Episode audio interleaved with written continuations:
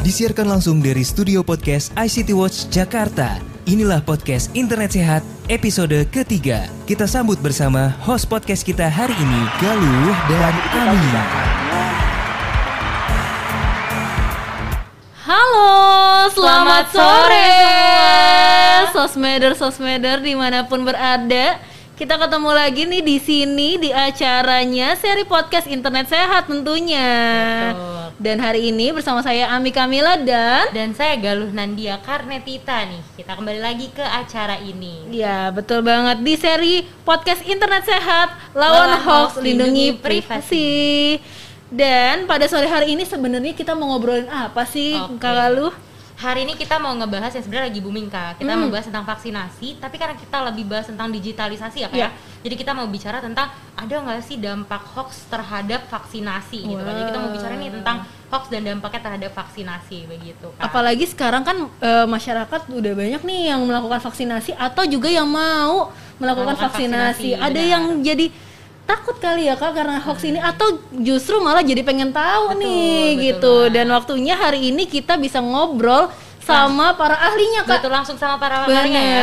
Betul. jadi langsung siapin pertanyaan kamu sosmeder jangan sampai kesempatan ini hilang Apalagi kalau udah nanti-nanti nih ingetnya mendingan sekarang nih ditanyain, Betul. disiapin Nah langsung aja tanya di kolom komentar ya kak. betul, ya. betul, Dan acara sosmeder ini sebenarnya eh, dilangsungkan setiap kapan sih kak? Gitu. Oke, acara, Acara podcast ini podcast, sebenarnya iya, betul. datang setiap dua mingguan. Jadi setiap hari Kamis jam 4 Iya. sore. Dan tentunya kita bakal ngebahas suatu topik barengan sama para pakarnya. Jadi kembali lagi ya kalau misalnya teman-teman sosmedor mau bertanya langsung aja tanya di kolom komentar. gitu. Dan ini serialnya ada yang terkaitan sama dunia digital dan khususnya juga hoax dan privasi ya Betul, kak ya. betul banget. Dan hari ini kak kita udah ketemu datangan sama narasumber-narasumber kece. Aku sendiri udah nggak sabar nih Betul buat banget. ngomongin itu kak. Nah podcast ini diinisiasi oleh ICT Watch atas kerjasama WhatsApp dan Kementerian Komunikasi dan Informatika. Dan tidak lupa nih kak podcast ini didukung oleh KPCPN, Kementerian Pendidikan dan Kebudayaan, Siberkreasi, Rel- Relawan COVID Nasional atau Rekon, Relawan TIK dan Oh UNICEF. iya kak, aku juga lupa. Iya. Tadi kan kita nyebutin ya kalau misalnya sosmedor bisa langsung berinteraksi langsung untuk ngeba barengan ngebahas gitu ya sama apa sih yang Bener. mereka penasaran gitu. Bener. Nah, buat teman-teman yang beruntung nih, lima orang penanya beruntung Iya. bakal dapat uang elektronik. Jadi lumayan banget kita sambil ngabuburit dapat juga informasinya, dapat juga uang elektroniknya gitu. Nah, bicara tentang hoax nih, Kak. Kan banyak banget nih hoax ya. Apalagi hoax itu udah tercatat berapa, Kak?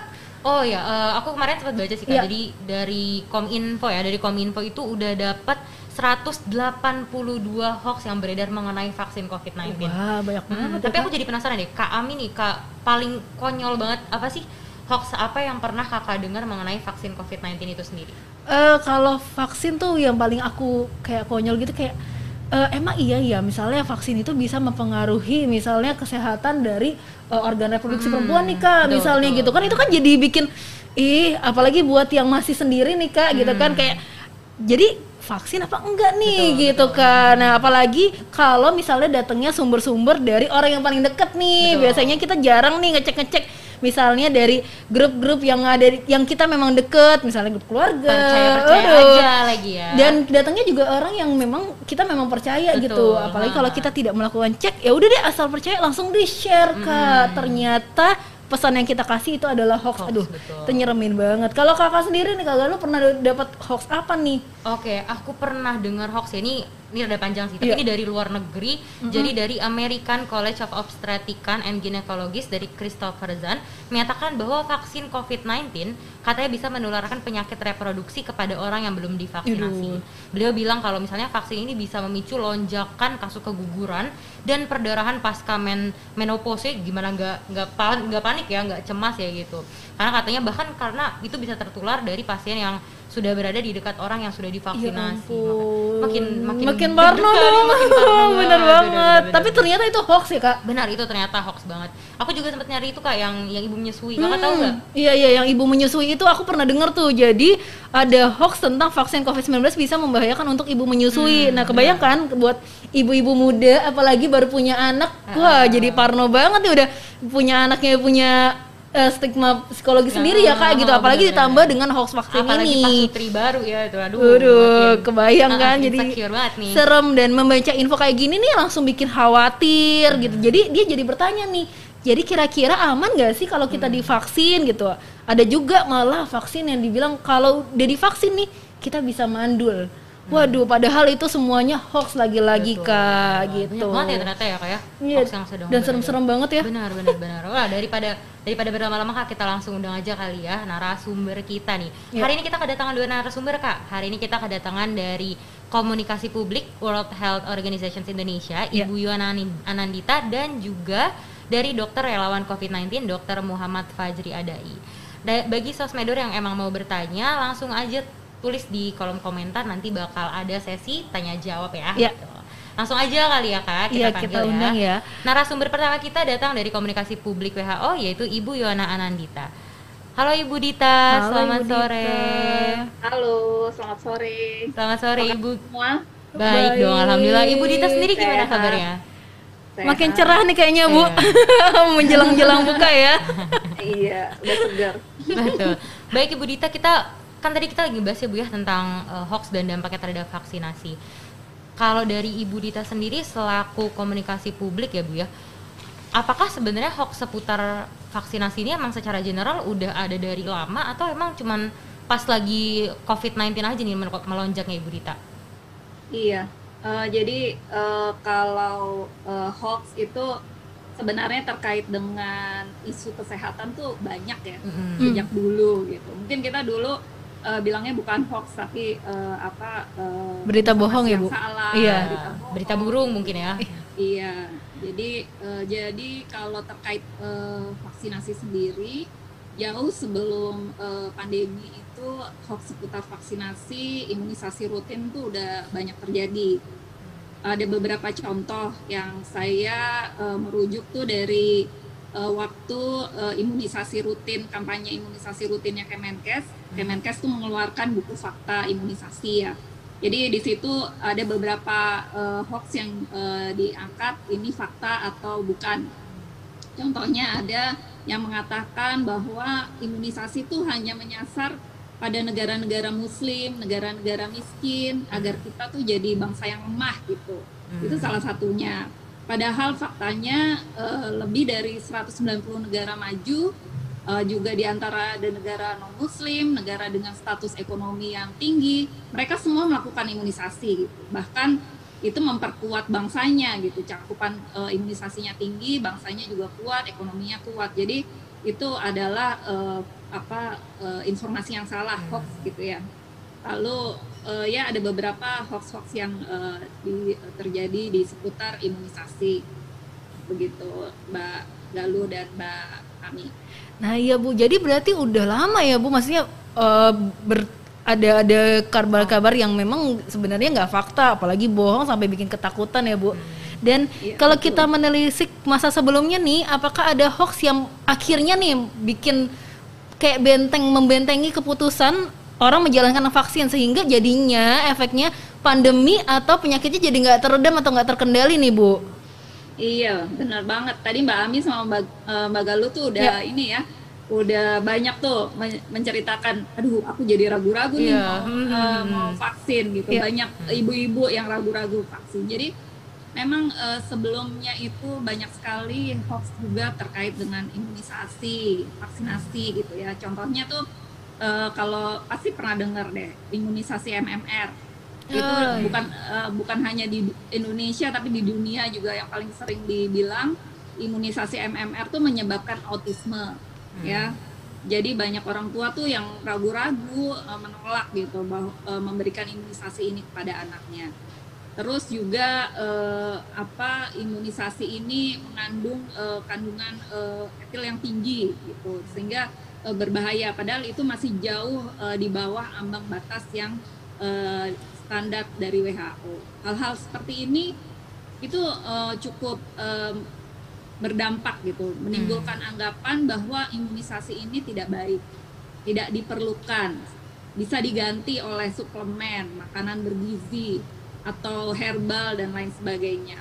Hal itu bisa berakibat fatal. Hmm. Padahal itu Ini konsep yang beberapa- beda ya. Ya. Iya, beberapa kejadian tuh di Indonesia misalnya uh, akibat orang-orang menolak imunisasi pada tahun 2005 2006 itu terjadi wabah polio di Sukabumi. Oh. Ya, virus itu lalu menyebar ke beberapa daerah lainnya sehingga lebih dari 300 anak lumpuh permanen pada saat itu. Di tahun 2009 2011 itu juga pernah terjadi wabah difteri ya di Jawa Timur sehingga menyebabkan 800 lebih anak harus dirawat di rumah sakit. Belum yang meninggal. Waktu di sekitar di 2010 2011 itu uh, juga terjadi uh, wabah uh, campak di Jawa Tengah.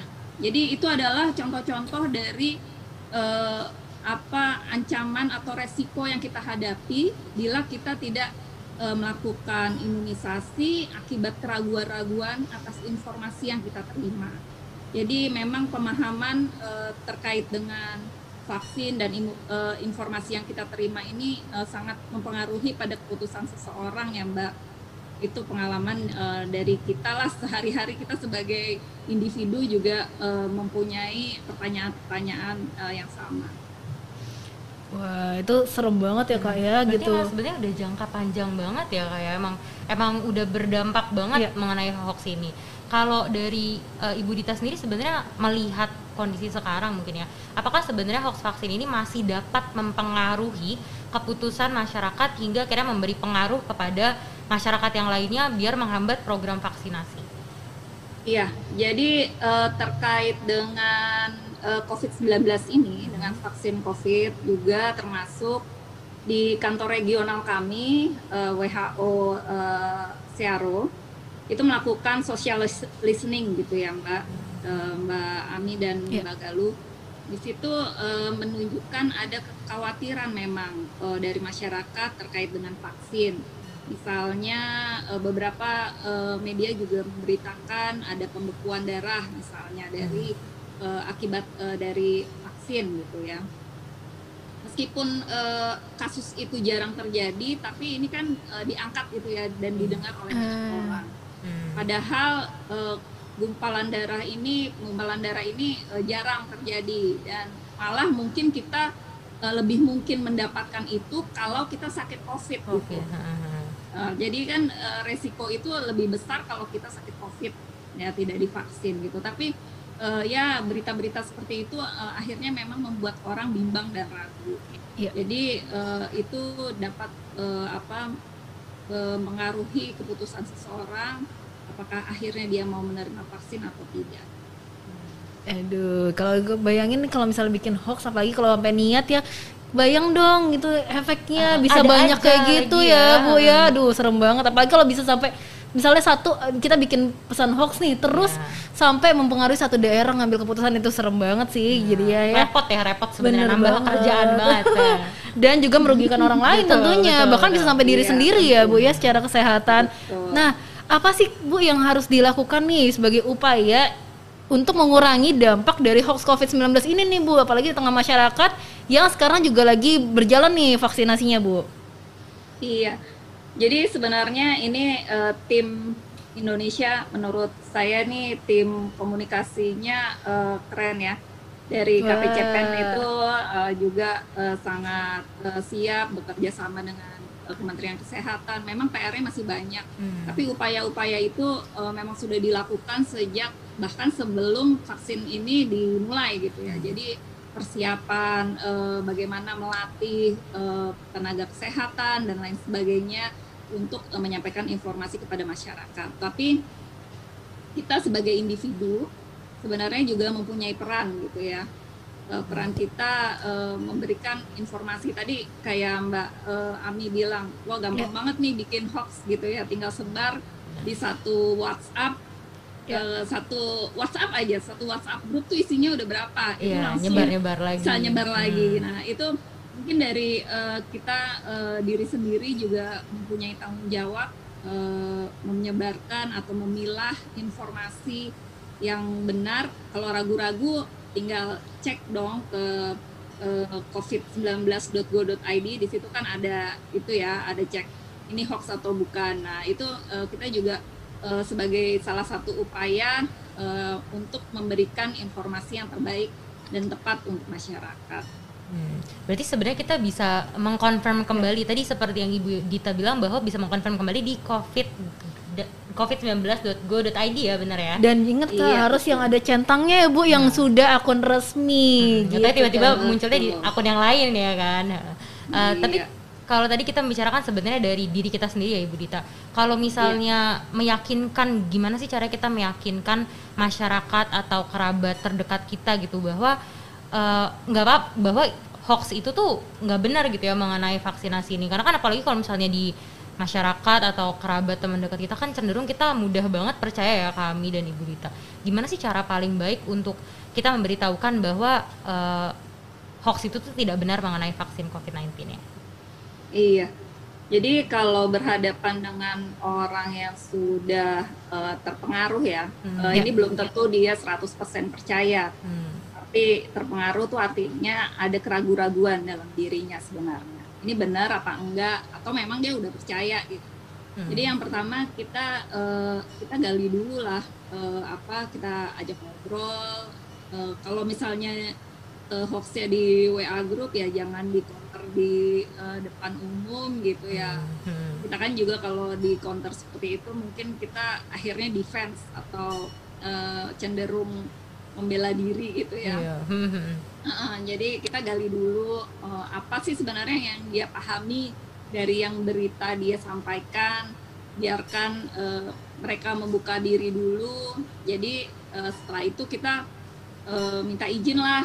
Uh, boleh nggak kita menyampaikan informasi yang kita miliki gitu.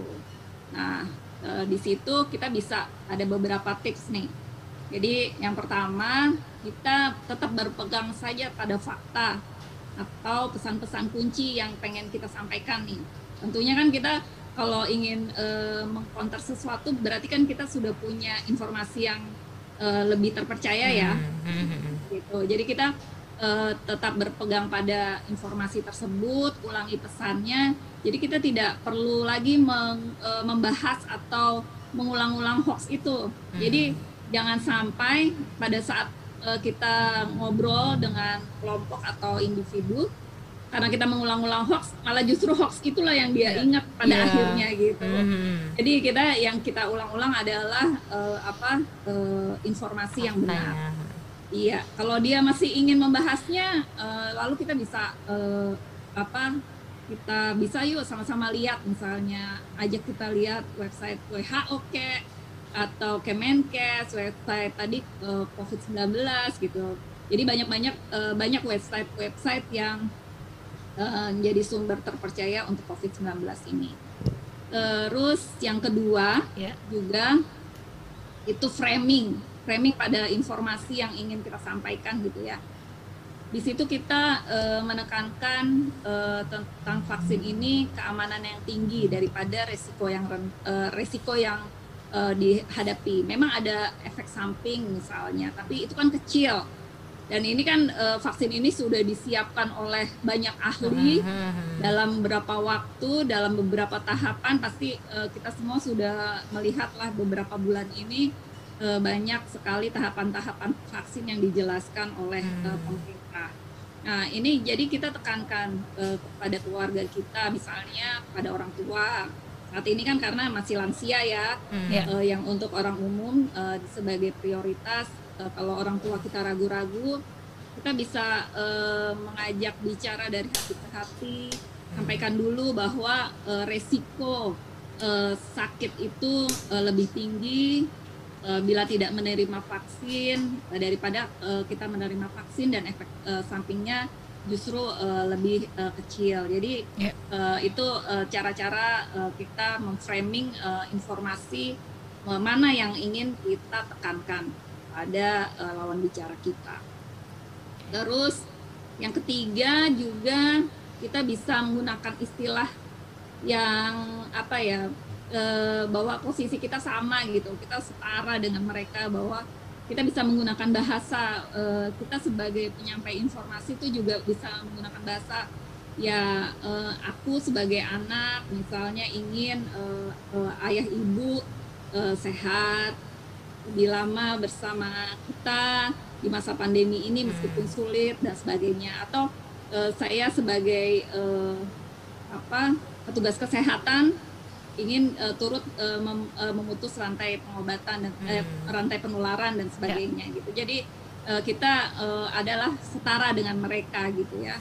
Uh, kita bukan uh, ahlinya, tapi kita sama-sama uh, uh, punya kekhawatiran yang sama, tapi uh, kita uh, memberi semangat yang sama. Lalu yang keempat uh, lebih tekankan pada manfaat uh, vaksin tersebut menekankan pada manfaat sosial. Jadi uh, vaksin itu bukan hanya menyelamatkan kita sebagai individu, tapi juga uh, melindungi masyarakat di sekitar kita, melindungi komunitas kita, melindungi mereka yang uh, tidak bisa divaksin karena uh, ada masing-masing uh, orang mempunyai uh, mungkin ada sistem kekebalan tubuhnya hmm, yeah. mereka yang lemah atau alergi gitu dan ya. sebagainya. Iya, jadi kita turut serta nih sebagai uh, pelindung dari masyarakat di sekitar kita. Uh, mungkin itu sih Mbak Ami. Ya, Ibu. Jadi Mbak menarik banget nih Ibu. Tadi tipsnya ada empat ya Bu. Ya aku langsung iya. nyatet Bu. Iya, gitu. aku juga nyatet. Iya, iya. Penting banget ya. Penting banget. Nah, yang pertama tadi berpegang pada fakta, cek dulu, cek dulu, jangan lupa nih kak. Ada gitu. banyak banget juga websitenya, Kemenkes, COVID-19 Go ID gitu ya. Dan di beberapa platform media sosial juga ada Betul, nih kak, bisa dicek langsung gitu. Yang kedua adalah uh, fokus pada informasi yang mau kita sampaikan, ya, utamanya informasi yang baik dong, Betul. dan tentunya terpercaya ya bu ya. Gitu. Iya. Dan yang ketiga. Betul uh, ketika kita nyampein informasi jangan lupa posisikan kita sama nih. Setara sama ya. Iya yang kita ajak ngobrol. Dan yang terakhir tekankan pada manfaatnya nih. Wah menarik banget nih buat hmm. tipsnya nih. Tapi kak katanya di belakang layar nih sudah ada yang, yang mau curhat. Hmm mau cerita nih sama Bu Dita langsung. Hmm. Gimana tuh Kak? Boleh banget. Ini pertanyaan juga menarik banget. Mungkin langsung kita tampilin aja kali ya Bu Dita ya. Saya sosmedor iya, internet sehat. Saya ingin ikutan curhat dan bertanya soal hoax um, yang berkaitan sama vaksin. Jadi saya tuh pernah sering dan bahkan sering dapat uh, broadcast di WA gitu loh soal vaksin yang mengatakan bahwa vaksin itu tidak ada efek sama sekali, tidak bermanfaat dan bahkan ada yang bilang program uh, kapitalis gitu loh. Ini kan blunder ya untuk masyarakat Yamin dan juga bisa uh, mengurangi rasa kepercayaan masyarakat terhadap pemerintah.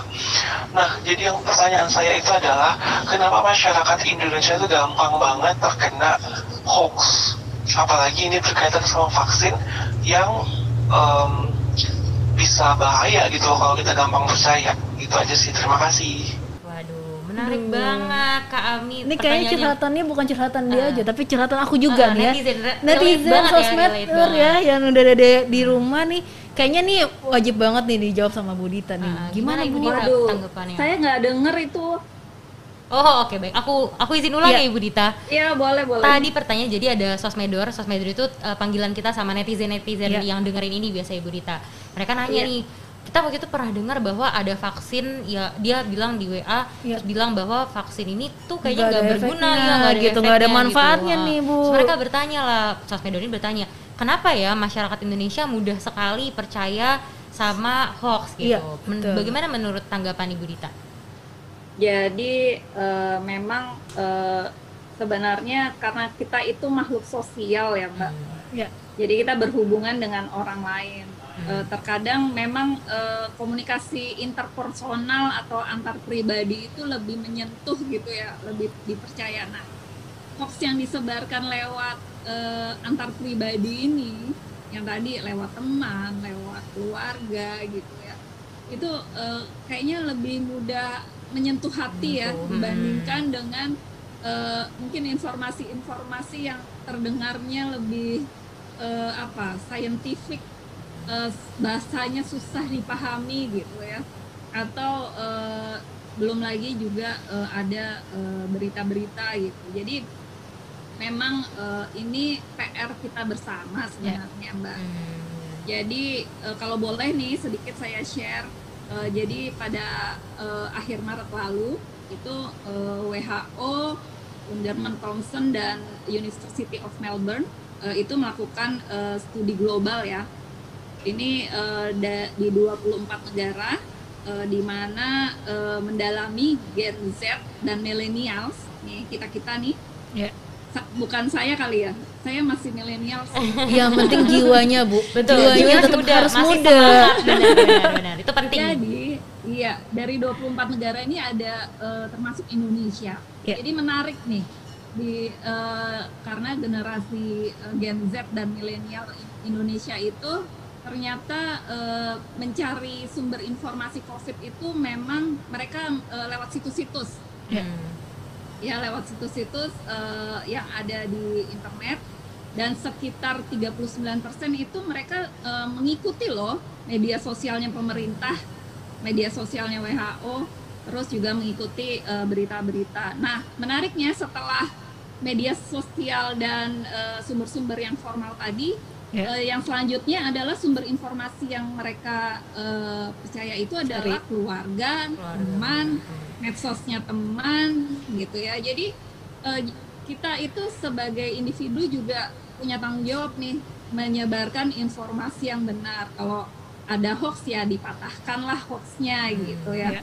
kita eh, kita bisa bantu eh, pemerintah untuk eh, mematahkan berita-berita yang tidak benar lalu membelokkan ke berita-berita atau fakta-fakta yang eh, sudah eh, memang eh, terjadi di eh, sudah eh, yang benar gitu ya. Lalu terkait dengan fake news tadi ternyata eh, 71% ini lumayan sih Gen Z dan milenial Indonesia tuh aware sebenarnya tahu sadar kalau ada fake news ada hoax Hmm. Ya. gitu. Jadi sebenarnya ini modal kuat nih buat eh, mungkin teman-teman di ICT Watch nih untuk eh, bagaimana berkolaborasi dengan Gen Z dan milenial ini sebagai peer to peer gitu ya. Eh, kita karena milenial begitu pulang dia akan jadi peernya di keluarga, Ya. Di kelompoknya, di lingkungannya gitu. Hmm. Jadi eh, ini eh, kita memang punya PR besar untuk sama-sama membantu pemerintah melawan hoax ini. Mungkin itu dari aku.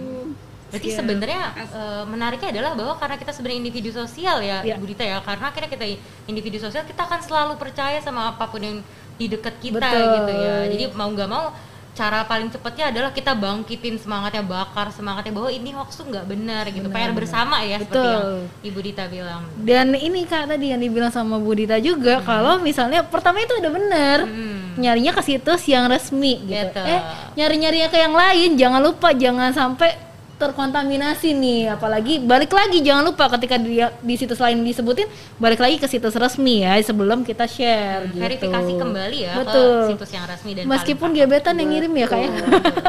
ya Bu ya. Betul. Baik Ibu di belakang layar udah banyak nih yang mau nanya sama Ibu kayaknya biar nggak kita doang nih yang nanya Iya. ya gitu. Gimana Kak pertanyaan yang pertama Kak? Oke, ini ada dari at der drmwn nih bilang halo kak aku mau nanya Ya. pendekatan apa sih yang bisa kita lakuin buat edukasi lingkungan kita supaya nggak mudah terpapar hoax di masa pandemi kayak gini terima kasih bagaimana tanggapannya ibu Dita Langsung Ibu. Iya, tadi eh, kalau eh, untuk lingkungan ya, tentunya kita eh, bisa eh, banyak eh, cara ya, banyak Ya. saluran. Tadi biasanya kalau untuk lingkungan tuh kita punya WA group atau eh, ngobrol-ngobrol, tapi di masa pandemi ini kita nggak boleh ya ngobrol-ngobrol langsung, nggak Hmm, boleh ya. nongkrong-nongkrong gitu. Jadi Tapi bisa Ya, video call Bu.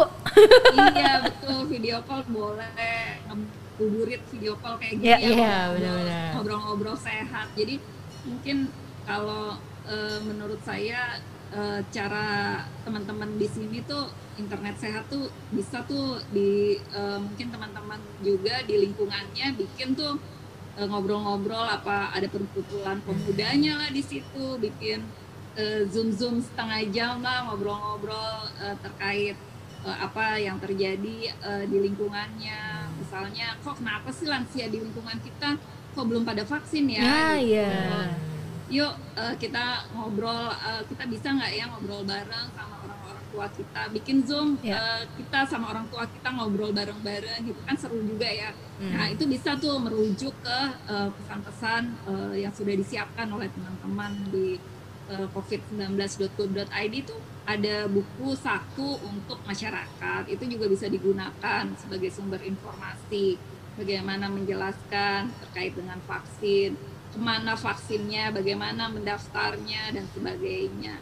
Uh, dan uh, di situ juga teman-teman uh, bisa uh, bertanya juga kalau nggak salah di uh, uh, apa di medsosnya uh, lawan COVID-19 jadi sumber-sumber informasi yang uh, akurat itu sebenarnya terbuka banyak. Tinggal kita sebenarnya memilih.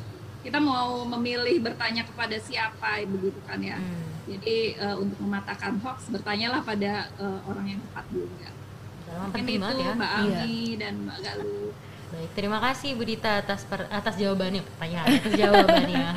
Berarti yang paling penting banget ya buat nge-share informasi iya, yang betul. benar gitu ya untuk terus-terus menyebarkannya itu apalagi kalau misalnya generasi-generasi muda nih kak biasanya nyari konten kan daripada Betul. bingung cari konten yang belum tentu jelas langsung aja tuh buku sakunya dibedah Betul. langsung diposting deh nah, kak tapi aku jadi punya pertanyaan Ibu ya. Dita tadi sempat menyebutkan mengenai buku saku ya. Ibu ya. Sak, uh, bu, buku, buku saku, saku itu, itu dapat biasanya bisa kita dapetin dari mana sih, Ibu Dita? Iya, jadi kalau di uh, ini di, di websitenya KPCPEN itu yang uh, covid19.go.id hmm. itu ada bagian uh, vaksin tuh. Hmm. Nah, di situ ada banyak ada linknya, ada banyak uh, salah satunya adalah uh, materi edukasi, ada buku uh, saku untuk uh, masyarakat. Nah, itu bisa dipakai di situ. Terima kasih Bu Dita atas jawabannya. Aku jadi penasaran aku sudah. Aku jadi pengen buka-buka tuh buku saku. Yeah. Terus kalau di-share kan di media sosial jadinya kayaknya eh ini apa ya? Yeah, Kok si Ami yeah. ngepost kayak gini ya. gitu ya, gitu. Apalagi kalau informanya informasinya udah jelas nih Kak, resmi dan terpercaya ya Bu ya pastinya. Oke, baik. Di iya, belakang betul. layar masih banyak nih Bu yang mau nanya, tapi sayang banget waktu kita udah habis nih Bu. Aduh, aku sendiri juga Gimana? masih banyak banget pertanyaan hmm. gitu Ibu. Uh, dan hari ini nih Bu, kalau misalnya mau disimpulin nih banyak banget ngobrolin tadi tentang hoax ya Kak, hmm. di, terutama di masa pandemi, apalagi di vaksinasi. Yang paling penting adalah selalu lakukan yang tadi cek dulu nih sebelum betul. kita share informasi. Konfirmasi terus, betul. Dan sebagai closing statement Ibu, boleh dari Ibu Dita, kira eh, kira-kira gimana nih atau apa sih yang bisa secara langkah cepat nih Bu, gitu ya, langkah paling dini yang bisa dilakukan masyarakat paling enggak sama dirinya sama orang ada di lingkungannya dia paling kecil aja bu gitu. iya kalau buat uh, masyarakat buat kita individu ya. gitu ya uh, tadi seperti saya sampaikan yaitu uh, kita uh, jadilah uh, penyebar informasi yang benar gitu ya. Uh, turut membantu pemerintah uh, mematahkan berita-berita bohong atau berita-berita hoax. Kalau kurang yakin kita cari sumbernya. Sekarang uh, kalau teman-teman dengan mudahnya menemukan berita hoax pasti akan dengan mudahnya juga mene, menemukan informasi-informasi yang akurat. Hmm. jadi setiap individu kita punya peran dan tanggung jawab di lingkungan kita di keluarga kita Aduh. Itu Mbak Ami, Mbak Galuh. Menarik sekali. Terima kasih kembali Ibu Dita atas closing statement. Ini ya. pasti ngebantu banget teman-teman yang teman-teman sosmedor yang lagi nonton Betul. kita pada hari ini. Dan Ibu uh, kita akan uh, bergantian Ibu dengan narasumber nah. berikutnya dan pastinya pengen banget nih bisa ngobrol lagi sama ibu di lain kesempatan dan pasti bukan aku doang nih sosmedor dan Kak Galuh juga udah banyak banget ya lagi pula di di kolom YouTube kita tuh udah banyak banget yang iya. bertanya. Ya. Jadi kita mau ucapin terima, terima kasih, kasih kembali Bu. kepada Ibu. Terima kasih banyak. Udah ngabuburit bareng-bareng. Selamat sehat Ibu, selalu ceria. Semangat terus Ibu. Semangat. Terima kasih Ibu. Waduh, Baik. menarik sekali ya. Tadi kita udah banyak apa oh sebelumnya kita harus bilang terima kasih sama yeah. teman-teman sosmedor yang udah bertanya betul maaf banget kita nggak cukup ya waktunya iya padahal kita pengen nanya lagi tapi sayang ah, durasi kita betul. nih masih ada satu narasumber lagi kan tapi kita masih ada satu narasumber iya, lagi iya betul kalau tadi nih kak Ami kita yeah. udah bicarain tentang vaksinnya ternyata Betul. udah vaksin udah lama banget mm -hmm. ya vaksin udah lama banget udah berpengaruh banget nggak cuma sama covid 19 ini tapi sama penyakit-penyakit yang lain ya kayak tadi polio dan segala macam ya hari ini kita bakal langsung nanya nanya kepada dokter yang udah turun langsung nih ke kondisi pandemi covid 19 ini Hari ini narasumber kedua kita datang dari dokter relawan COVID-19, Dr. Muhammad Fajri Adai. Kita sambut saja langsung. Selamat sore, Dokter Fajri. Selamat sore, Dokter. Ya. Selamat sore, Assalamualaikum. Waalaikumsalam. Sumringah banget nih dok. Bahagia Menjelang banget nih dok kayaknya dok. Iya nih, nggak sabar pengen berbagi membasmi hoax. Kita juga gak sabar ngomong sama dokter Fajri. Gimana kabarnya dokter Fajri? Alhamdulillah sehat. Alhamdulillah, Alhamdulillah. baik. Kita langsung mulai aja kali ya Siap. tanya jawabnya. Ini pertanyaan yang sebenarnya menurut aku paling highlight kali ya Ya. dok ya. Sebenarnya ada nggak sih ketika kita membicarakan tentang ciri-ciri dari membicarakan tentang hoax vaksin COVID-19, ada nggak sih ciri-ciri bahwa ini tuh adalah hoax gitu dok? Nomor satu, karena kita adalah manusia makhluk yang paling sempurna di muka bumi, kita pakai akal sehat kita. Jadi eh, nggak mudah menyimpulkan segala sesuatu da- tanpa dasar data yang jelas gitu. Misalnya nih hoax yang yang menurut saya yang paling nggak jelas ya, yang jadi kebetulan memang setiap hari kerjaan kami gitu ya sehari-hari gitu memang memberantas hoax gitu di media sosial. Terlepas yang nonton satu atau sepuluh ribu terserah, yang penting kita berusaha menarasikan apa yang kita mampu. Gitu. Salah satu hoax yang paling nggak jelas, yang paling absurd itu adalah ketika Pak Jokowi disuntik vaksin, Ya. terus vaksinnya itu eh, pat- war- ada warna biru-biru gitu, disuntikan vaksin itu kan yang warnanya biru. Saya nggak bawa Iya. sih contoh, contoh suntikan. Nah itu hoax yang beredar itu bahkan banyak orang yang nonton. Eh, disuntikan itu kan ada yang warnanya biru. Nah itu hoaxnya yang muncul adalah Pak Jokowi bohong nggak disuntik vaksin. Buktinya yang warna biru-biru itu masih ada gitu, nggak ketinggalan. Eh, ya ketinggalan nggak suntik vaksin. Padahal padahal itu adalah bagian dari suntikan vaksin. Itu yang masih saya nggak ngerti gitu. Iya iya iya iya. It's, it's a simple, it's very simple gitu. Nggak usah lah kita ngomongin yang uh, perubahan DNA yang itu kan agak agak advance begitu ya. Ya ini cuman sekedar itu kan sederhana banget gitu. Itu yang percaya banyak banget. Saya nggak nyangka juga, saya aja saya post di media sosial saya. Yang baca puluhan ribu. cuman begini doang gitu. Artinya mudah sekali memang dibohongin. Mudah sekali memang media sosial itu karena kan ya kita tahu lah yang makin media sosial ini udah 17 eh 190 juta 170 juta orang di Indonesia ya. Jadi Tiap hari lagi memang ya, Dok, ya? berbagai. Iya dan kemarin kan menurut Mbak Devi dari UI gitu ada risetnya bahwa eh, akun-akun penyebar hoax ini memang mengambil untung per bulan itu rata-rata ya sekitar 30 sampai 40 juta. Jadi kita Wow. yang rugi, negara yang rugi, ya penduduk yang rugi, mereka yang untung gitu. Yoi, yang Itu senang, bagian iya. dari profesi.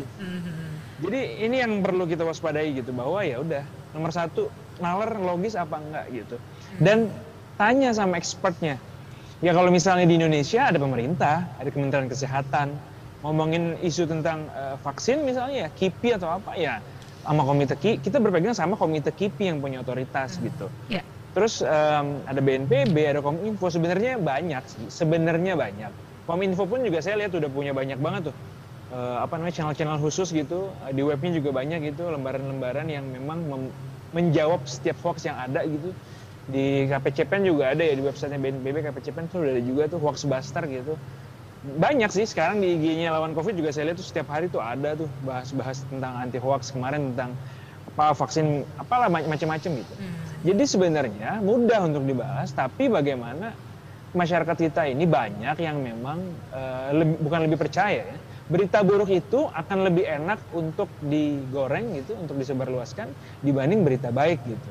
Jadi memang pepatah dulu itu masih berlaku ya Eh, apa namanya? Karena nilai setitik rusak susu, rusak susu sebelangan. Iya. itu masih berlaku banget di era tahun 2021 ini.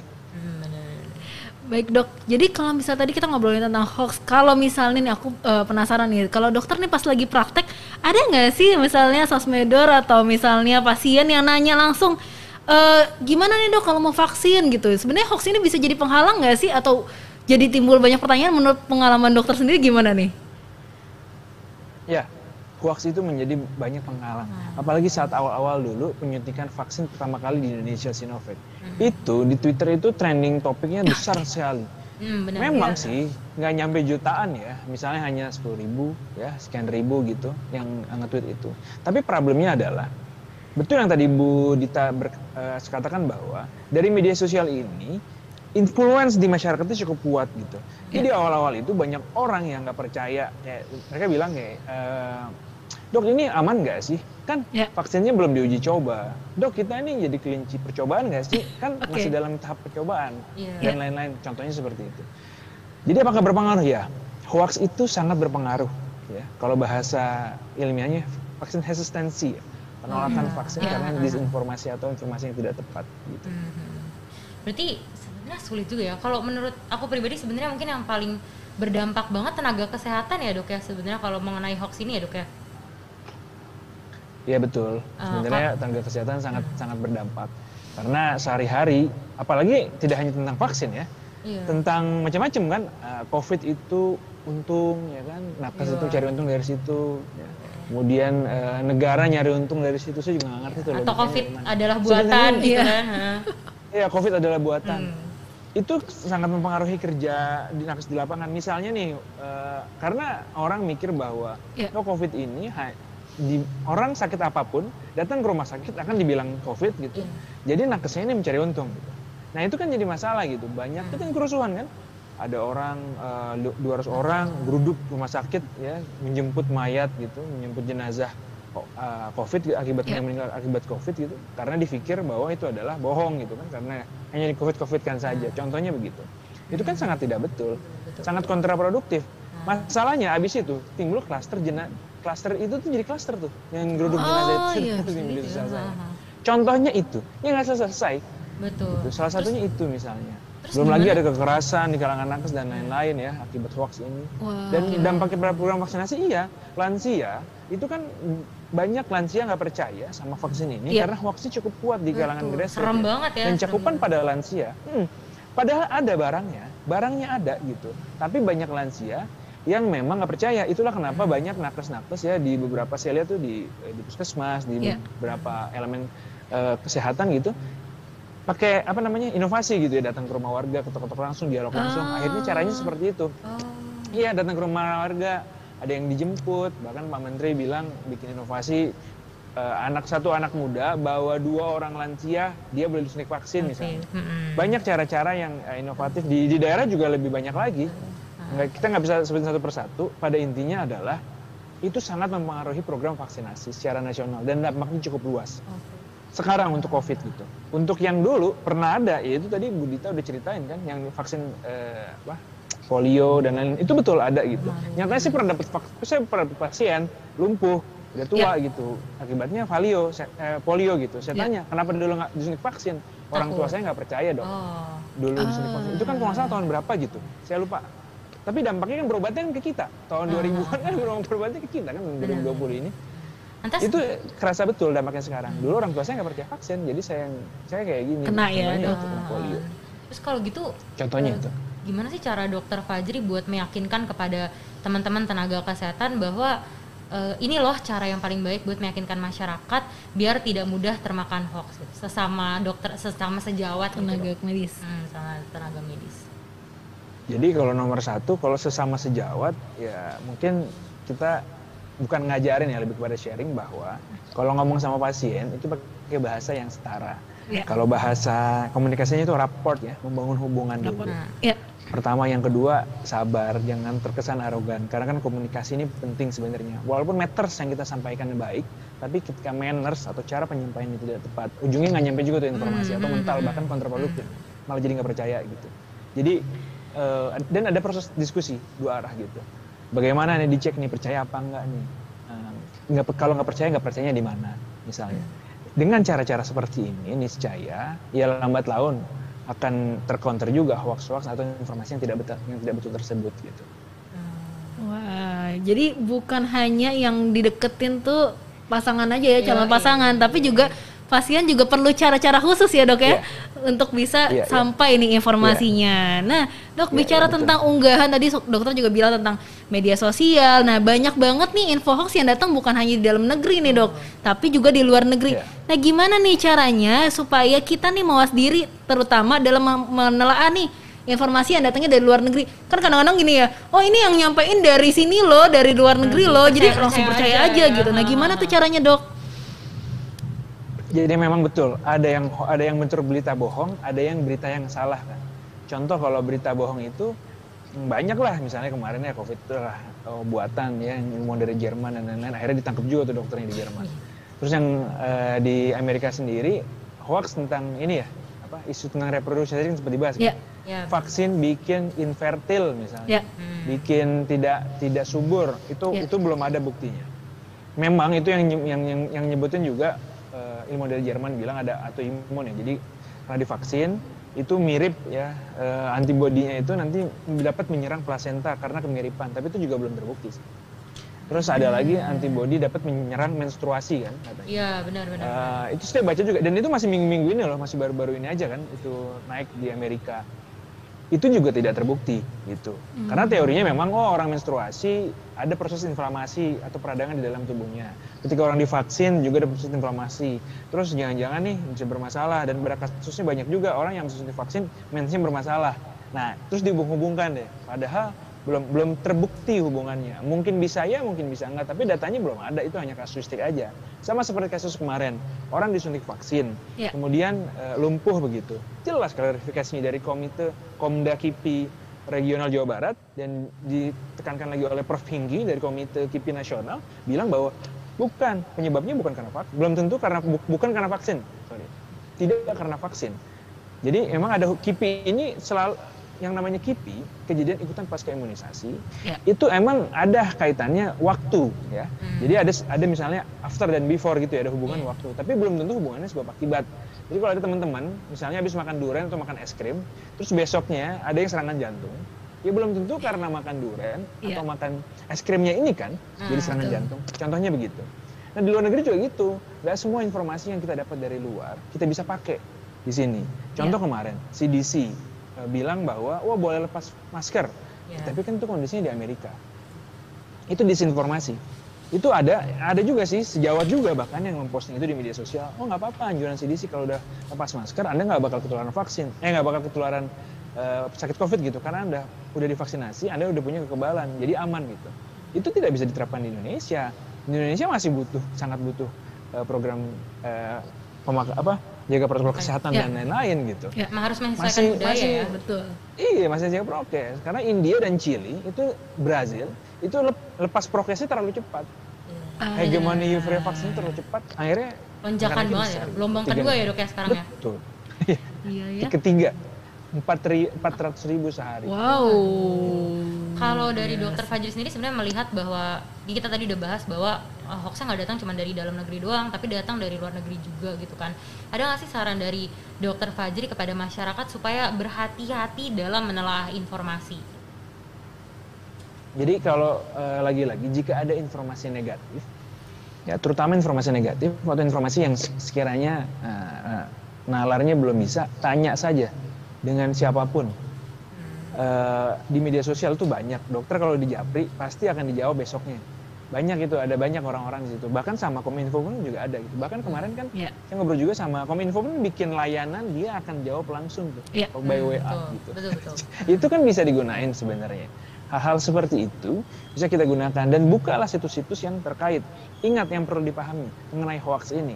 Kalau misalnya ada uh, ini kita tahu santet itu kan berbahaya, santet. Yeah. Tapi santet itu hanya menyerang individu, bukan massal. Tapi hoax ini jauh lebih berbahaya daripada santet. Ini penting banget dipahami. Karena ya bisa bisa kacau nanti. Contoh ya, tahun 76 itu pada saat vaksinasi flu, swine flu di situ. Jadi saya udah kupas juga di media sosial saya nih. Saat itu memang dikatakan bahwa uh, vaksin flu, flu babi saat itu ya flu, itu dapat menyebabkan lumpuh. Gitu. Akhirnya apa? Berhenti program vaksinasi nasional. Puluhan juta ya, puluhan juta orang yang lagi divaksin dan harusnya mau divaksin juga saat itu. Itu berhenti program vaksinasinya. Hmm. Benar-benar berhenti. Outbreaknya angkanya besar sekali, naik saat itu. Gitu. Padahal ya masih masih proses penyelidikan, padahal masih proses kasuistik satu atau dua, belum terbukti juga gitu. Kalaupun terbukti juga risikonya sangat-sangat minimal daripada nggak semua orang. Gitu. Hmm. Contohnya itu, contohnya itu. Jadi kita betul-betul hati-hati karena dampak hoax ini, hoax ini kan mudah dicebarkan. Ya apalagi ada media sosial bisa cepat nggak pakai biaya yang nyebarin nyari untung. Iya. Gitu. yang rugi adalah masyarakat dan pemerintah. Semua orang akan rugi. Yang untung ya. yang nyebarin hoax aja. Iya betul. ini yang harus betul-betul dipaham caranya gimana? Ya kritis. Kita harus kritis gitu. Bener nggak sih? Cari fakta dari media dari institusi yang resmi yang terkait. Oke banget tuh dok. Jadi tadi tuh ya ketika kita lihat hoax mau dari Indonesia kayak mau dari luar negeri kayak harus lihat-lihat lagi, harus dicek lagi dan harus kritis tadi dokter Fajri bilang. Dok ini di belakang layar banyak banget yang udah mau nanya, tapi kita mau dengerin dulu nih curhat yang mungkin sama nih kayak keresahan kita-kita nih. Nah, curhatan dari Sosmedor. Boleh kita dengarkan? Halo, nama saya Leni. Saya sering dapat berita bahwa vaksin AstraZeneca itu bisa menyebabkan pembekuan darah dan ada yang sampai masuk IGD setelah divaksin di TikTok. Apakah itu benar? Jika itu berita hoaks, bagaimana cara melaporkannya agar tidak banyak yang terkena hoaks? Dan apakah ada hukuman di Indonesia untuk penyebar hoaks? Karena dengan satu sebaran hoaks tersebut bisa menyebabkan banyak orang takut untuk divaksin. Terima kasih. Nah itu dokter. Jadi mungkin itu juga keresahan kita, apalagi kalau misalnya dimasukkan ke dalam media sosial dan itu jadi kalau bahasa sekarang tuh FYP, jadi banyak banget Betul. orang yang lihat. Nah gimana tuh dok? Percaya- percaya aja Apakah ya. benar tuh pem- vaksin bisa mengakibatkan pembekuan darah dan apa ada hukuman Hmm. buat orang yang bikin konten, apalagi sampai FYP nih Hmm. dan kontennya itu kontennya hoax gimana dok? Jadi memang vaksin AstraZeneca Ya. itu eh, pada kemarin memang saya sudah bahas juga sih. Ini memang betul pada beberapa kasus di Eropa dan di beberapa negara memang dapat menyebabkan pembekuan darah. Tapi itu angkanya kecil, 5 banding 100 ribu. Kecil-kecil sekali gitu. Itu yang pertama. Yang kedua, Ya. ini tidak terjadi pada semua orang. Masih eh, memang ada sih korelasinya ya. Tapi lagi betul-betul dicari bener nggak nih gitu? Karena memang itu biasanya pada usia muda dan wanita. Akhirnya kemarin di Malaysia memang AstraZeneca nggak diwajibin. Tapi masyarakat disuruh milih akhirnya habis juga gitu. Tapi kan artinya begini resiko kena vaksin AstraZeneca itu bagus dia mampu meng, eh, efikasinya itu sampai 70 per- 80 persen bahkan 84 persen. Jika diberikan dalam rentang waktu 12 minggu gitu. Dan bahkan AstraZeneca bisa mencegah penularan sebenarnya vaksinnya ya. 65 persen efikasinya sekitar 64 persen. Kalau orang yang disuntik AstraZeneca artinya manfaatnya jauh lebih besar daripada mudorot atau bahayanya. Itu dulu yang perlu dipahami. Kemudian yang kedua bahwa eh, bahwa itu manfaatnya itu tanpa kita disuntik vaksin AstraZeneca pun Ya. kita akan tetap beresiko eh, terjadi penggumpalan darah apalagi kalau kita kena COVID bisa 20 kali lipat Hmm. ini beneran ini data yang ketiga risiko penggumpalan darah pada vaksin AstraZeneca itu masih jauh lebih kecil dibandingkan dengan anda pakai pil KB ya kalau Oke. ada yang cewek ibu-ibu ya pakai pil KB Hmm. atau anda duduk di pesawat anda nih Oh, duduk di iya. pesawat terbang nih ke Arab Saudi mau berangkat umroh misalnya sama 8 jam. Iya. itu ada risiko penggumpalan darah di dalam tubuh kita ya di vein thrombosis namanya Hmm. ya pulmonary embolia itu betul betul datanya. Itu vaksin AstraZeneca masih jauh lebih kecil. Jadi ya jadi tuh ad- kecil sekali angkanya gitu.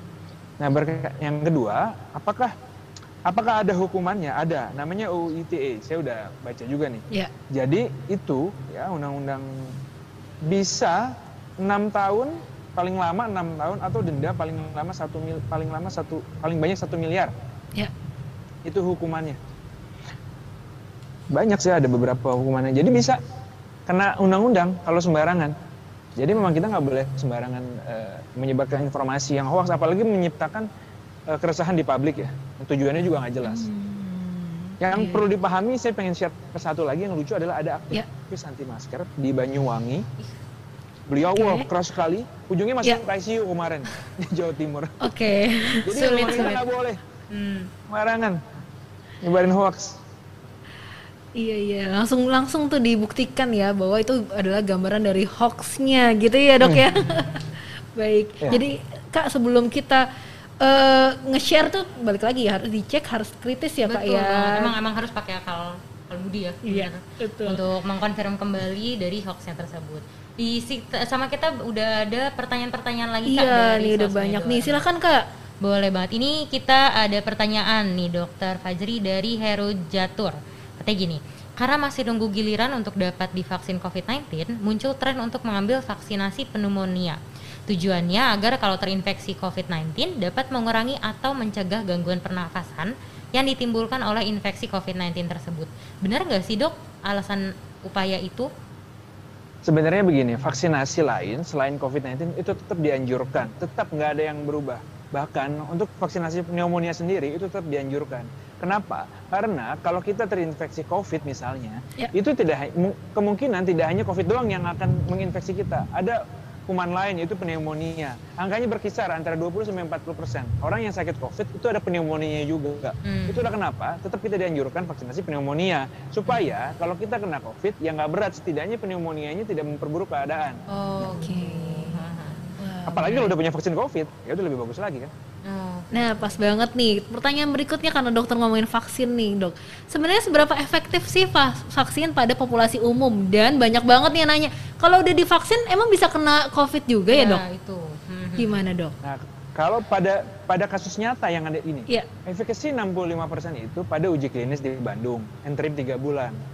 Itu namanya efikasi dalam skala uji klinis doang nih, cuma sekian ribu orang ya, seribu orang, dua ribu orang, lima ribu orang. Efikasi ini apa Dalam? Iya, dunia Dok. Takutnya Efikasi ini ah, apa, adalah Dok?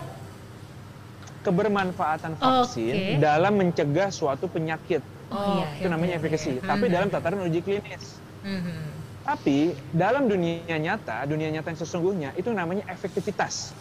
Ini udah terbukti. Vaksin Sinovac, kan yang kita ngomongin Sinovac nih, yang udah paling banyak digunakan nih di Indonesia, Sinovac. Vaksin Sinovac efektivitasnya dalam dunia nyata itu datanya udah terbukti di Chili sama di Turki. Di Chili, ketika 85% lansia udah disuntikan vaksin yang di atas jadi lansia di atas 75 tahun, 85% populasinya udah disuntikan vaksin, itu di saat populasi, populasi yang lain angkanya ter- meroket tinggi di sana. Angka lansianya itu turun sama sekali. Ah, Bahkan hanya oke. kecil banget angkanya. Ini vaksin Sinovac. Kita nggak ngomongin vaksin Pfizer, nggak ngomongin Moderna, nggak ngomongin yang lain. Sinovac. Sekarang yang kita pakai Sinovac. Iya. Kemudian yang kedua, di Turki itu betul gitu mencegah severity itu sekitar 88 persen. Ya. Jadi emang bagus juga. Di Chili, di Chili lagi balik ke Chili lagi itu mencegah kematian sampai severe kasus yang severe itu 88 sampai 100 persen. Jadi mencegah sesuatu yang berat menjadi berat. gitu. Jadi buat apa divaksin dok kalau masih bisa ketularan? Ya karena mencegah sesuatu mencegah kalau kita sakit COVID nggak jatuh dalam kondisi yang berat. Walaupun kita masih bisa tertular. Karena vaksin Sinovac belum terbukti mencegah kita tertular sakit COVID, jadi masih bisa ketularan. Tapi kalau sakit COVID nggak berat, syukur-syukur kita jadi OTG aja atau orang tanpa gejala aja. Hmm. Ini datanya ada terbukti. Terus bagaimana dok? Ada dok orang yang udah disuntik vaksin dua kali tetap ketularan sakit COVID? Macam-macam. Peluang yang pertama, sakit COVID eh, vaksin itu memang tidak pada dis- disclaimer yang dicantumkan di fact sheet-nya atau lembar fakta BP POM belum tentu 100% dapat melindungi semua orang. Karena respon setiap orang itu berbeda-beda Beda-beda. pada komunitas. Iya dia capek apa enggak, dia punya komorbid apa enggak, bagaimana lifestyle-nya, kebiasaannya, merokok apa enggak, ya begadang apa enggak, makannya sehat enggak, olahraga apa enggak? Dan lain-lain. Kemudian yang kedua, bagaimana risikonya? Kalau dia risikonya high risk gitu, misalnya dia santai-santai, udah tahu dia kerja di ruangan tertutup gitu, ventilasinya jelek, padat, nggak pakai masker, risikonya tinggi, apalagi Iya. dia nakes gitu misalnya. Risikonya tinggi, tentunya berbeda gitu. Artinya, artinya eh, tetap jaga prokes pasca divaksin. Vaksin jelas bermanfaat untuk eh, mengurangi severity atau keparahan, tapi mungkin masih bisa tertular saat ini. Oke, jadi vaksin itu bermanfaat untuk paling enggak bikin kita nih kalau misalnya parah gitu ya. tertular gitu, Kan kita kadang-kadang nggak tahu ya dok kita tertularnya di mana kita udah jaga nih prokesnya gitu. Nah itu jadi nggak terlalu berat gitu. Ah, tapi kak aku punya Ya, pertanyaan. Aku uh, punya pertanyaan penasaran nih sebenarnya dokter. Kemarin sebenarnya cukup ada berita bahwa ada artis ya Iya. influencer yang udah vaksin tapi kena positif covid dan itu parah banget. Iya. Berarti sebenarnya kalaupun misalnya dia nggak divaksin gitu ya, itu bisa parah banget ya dok akhirnya. bisa jauh lebih Betul. parah ya dok Jadi, ya. Betul, it- sepakat. Jadi sudut pandangnya begitu. Jadi nggak boleh, bukan nggak boleh ya, kurang tepat ketika kita bilang, wah buat apa divaksin? Toh juga kalau divaksin bakal kena juga, nggak begitu. Hmm. Harusnya udah divaksin aja masih bisa kena, apalagi nggak divaksin. Udah divaksin aja masih bisa sakit yang lumayan gitu, apalagi nggak divaksin. Itu sudut pandangnya gitu. Oke. Sama aja, kayak orang minum air putih. Ya saya baru minum satu gelas ya, Anda minum satu gelas aja tetap haus kan? Apalagi Iya, Anda nggak iya, minum. iya. Benar, Gitu. Karena jelas air putih itu menyehatkan. Sama kayak vaksin itu pasti bagus gitu. Hmm, baik. Nah, jadi meskipun udah divaksin tetap prokesnya diperhatiin ya kak ya, jangan sampai tuh dilepas tuh prokesnya. Nah, Betul. Eh, ada yang nanya lagi nih kak dari @rizky.0505. Pertanyaannya apa kak? Oke, izin bertanya, dok, bagaimana kalau kita sudah percaya pada sebuah hoax tersebut, kemudian terlanjur menceritakan kepada orang lain? Apa ya yang harus kita lakukan? Klarifikasi sama orang tersebut. Sampaikan. Simple ya sebenarnya. Maaf, Simpel, ya mohon maaf itu berita yang salah. Setelah saya konfirmasi, ternyata itu informasi salah. Sebaiknya kita tidak percaya karena dampaknya akan begini-begini. Jadi tolong jangan sebarluaskan. Itu paling. Baik, itu yang terbaik yang bisa kita lakukan ya untuk mengklarifikasi. Jangan sampai nggak diklarifikasi ya udah diam-diam aja ya nggak ketahuan dong kalau itu beritanya hoax. Udah ya. tahu salah, nggak ngomong lagi, Iya. bete banget gitu. Baik dokter, jadi hari ini tuh pembahasannya seru banget karena banyak banget nih ya. eh, aku sendiri dapat banyak informasi dari dokter Fajri nih terkait dengan eh, vaksinasi dan buat teman-teman jangan sampai Nah, kalau masih ada ragu-ragu, boleh nggak sih sebenarnya dok kita nanya atau konsultasi gitu ke dokter Aman. kita nih gitu. Siap. Misalnya kan eh, tadi ya dokter bilang kan, oh respon tubuh orang nih berbeda-beda. Boleh ya dok ya kayak gitu ya? Boleh, boleh aman, siap. Oke, siap-siap. Dan eh, hari ini nih di sesinya Dokter Fajri kita udah banyak banget belajar tentang bagaimana respon tubuh orang terhadap vaksinasi itu berbeda-beda. Terus gimana Terus caranya mengkritisi, mengamati juga Ya. gimana caranya menghindari hoax, terus uh, terus menyebarkan mengenai berita yang baik-baik gitu dan selalu mengkonfirmasi ya kayak paling penting ya. Iya, dan kritis ya Kak. Dan kalau udah terlanjur jangan lupa diklarifikasi sama minta maaf. Itu jangan lupa ya. Gitu. Dan eh, Dokter Fajri terima kasih sudah bergabung di sini Terima dia sela-sela mau deket-deket buka puasa ya, Dok ya. Sekali ngabuburit bareng lah ya. Iya. Udah ya. nyiapin takjil belum, Dok? Iya. Oh, siap, aman. Terakhir mungkin kita Iya. minta closing statement dari Dokter Fajri. Mungkin ada closing statement dokter dari dokter. Ya. Nomor satu, jangan mudah percaya dengan berita buruk karena Ya. berita buruk itu emang lebih enak digoreng dan lebih lebih enak untuk disebarkan Betul. dibanding berita yang baik. Kemudian yang kedua, eh, vaksinasi itu bagus, vaksinasi itu bermanfaat, udah jelas buktinya. Banyak penyakit di dunia bahkan cam- cacar itu hilang di dunia karena divaksin. Vaksin. Polio itu Wow. hampir hilang di dunia karena Ya. vaksin. Jadi banyak manfaatnya. Hmm. Gitu. Jadi tapi vaksinasi itu butuh proses. Herd immunity atau kekebalan kelompok akibat vaksinasi itu butuh proses, butuh waktu. Ya. Sehingga tetap harus juga protokol kesehatan saat eh, habis divaksin gitu. Apalagi belum divaksin gitu. Nah, yang terakhir angka masih meningkat ya beberapa daerah red zone lagi gitu. Jadi jadi tetap red zone, hindarin buber ya di rumah aja, di rumah aja buka bersama.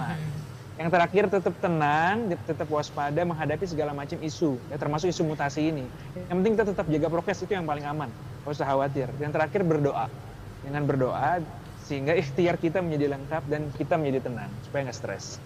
Baik. Jadi berdoa juga tetap ya teman-teman ya. Jadi ikhtiarnya kita lakukan tapi tetap dengan berdoanya ya dokter ya. Baik, terima kasih dokter sudah bergabung pada kesempatan sekali ini. Terima Jangan Dokter bosan-bosan ya dok kalau diajak ngobrol Ya, lagi nih. Siap, my pleasure. Semoga Terima kasih sama lagi. dokter. Baik. Nah, Kak tadi udah banyak banget ini informasi. Aku tuh kayaknya pulang-pulang udah kaya nih sama informasi Wih, tentang vaksin nih. Kita bisa pamer ya ke Iya, iya. orang-orang terdekat ya. Dan kalau misalnya dari pembahasan tadi teman-teman mau bikin konten tuh seru banget dan ini udah terpercaya karena udah ditanya langsung sama ahlinya gitu. Atau masukin TikTok biar kita masuk FYP lumayan banget. Baiklah gitu. Nah hari ini kita apa sih kak yang udah kita dapetin nih hari ini poin-poinnya tuh apa sih kak? Kalau aku banyak banget sih kami. Ya. Pertama aku belajar bahwa vaksin itu berpengaruh banget luar biasa ya sama ho- eh, hoax ini berpengaruh banget terhadap vaksin COVID-19 Ya. ini. Dan gak cuman vaksin COVID-19 ya, ternyata udah jangka lama jangka panjang banget bahwa hoax ini berpengaruh banget sama terjadinya eh, apa terhadap pemakaian vaksin gitu Ya. ya. Bahkan tadi ada jangka lama yang pasiennya dokter Fajri ya. Aku juga belajar untuk terus mengkritisi hoax, terus eh, mengklarifikasi kembali dan banyak banget website-website yang ada di eh, Kemenkes tadi ya, ada di Ya. WHO bahkan ada di covid19.go.id. Kalau dari kami sendiri apa nih kak yang kakak? Yang pertama buat teman-teman yang masih nyebarin hoax jangan lupa ingat selalu ini tuh satu tulisan kamu, satu posting kamu bisa berdampak besar. Bahkan yang tadi coba karena misalnya hoax dia jadi menunda nih vaksin. Dan efeknya itu jangka panjang dan itu bisa terjadi bukan hanya sama orang lain nih mikir apa paling dekat eh, ke orang-orang yang jauh-jauh dari aku tapi bisa terjadi sama keluarga kita Betul. sendiri Ah, gitu ah, ah. kak Ingat juga bahwa ini menurut aku yang paling aku Ya. ingat adalah bahwa pembuat hoax ternyata dapat untung ya kayak dan kita Nah. dapat ruginya. Jadi harus benar-benar cerdik dan cermat banget dalam memperhatikan setiap informasi sih. Iya, dan jangan lupa gunakan fitur-fitur juga yang sudah ada di platform media sosial kamu untuk membantu pemerintah memutus juga nih Kak dari hoax-hoax yang bersebaran gitu. Dan jangan lupa nih, Sosmedor bisa kirim curhatan Sosmedor berdasarkan tema yang nanti di-share di akun @internetsehat.id. Udah pada follow belum? Langsung aja dikirim DM-nya ya Kak ya. Dan kalau misalnya mau tahu nih informasi-informasi tentang tema-tema berikutnya bisa lihat di mana aja nih Kak? Bisa lihat buku banyak banget. Kita ada di YouTube ya, ada di YouTube, ada Ya. di Facebook, ada juga di Instagram di @internetsehat.id. Nah, tadi terkait sama yang kami bilang Ya. mengenai pertanyaan gitu ya. Ya. Buat penanya yang menarik, eh, pertanyaan yang menarik gitu ya. Hari ini juga bisa berkesempatan dapetin kaos dan juga uang elektronik dan bisa langsung dilihat di Instagram @internetsehat.id. Gitu lah.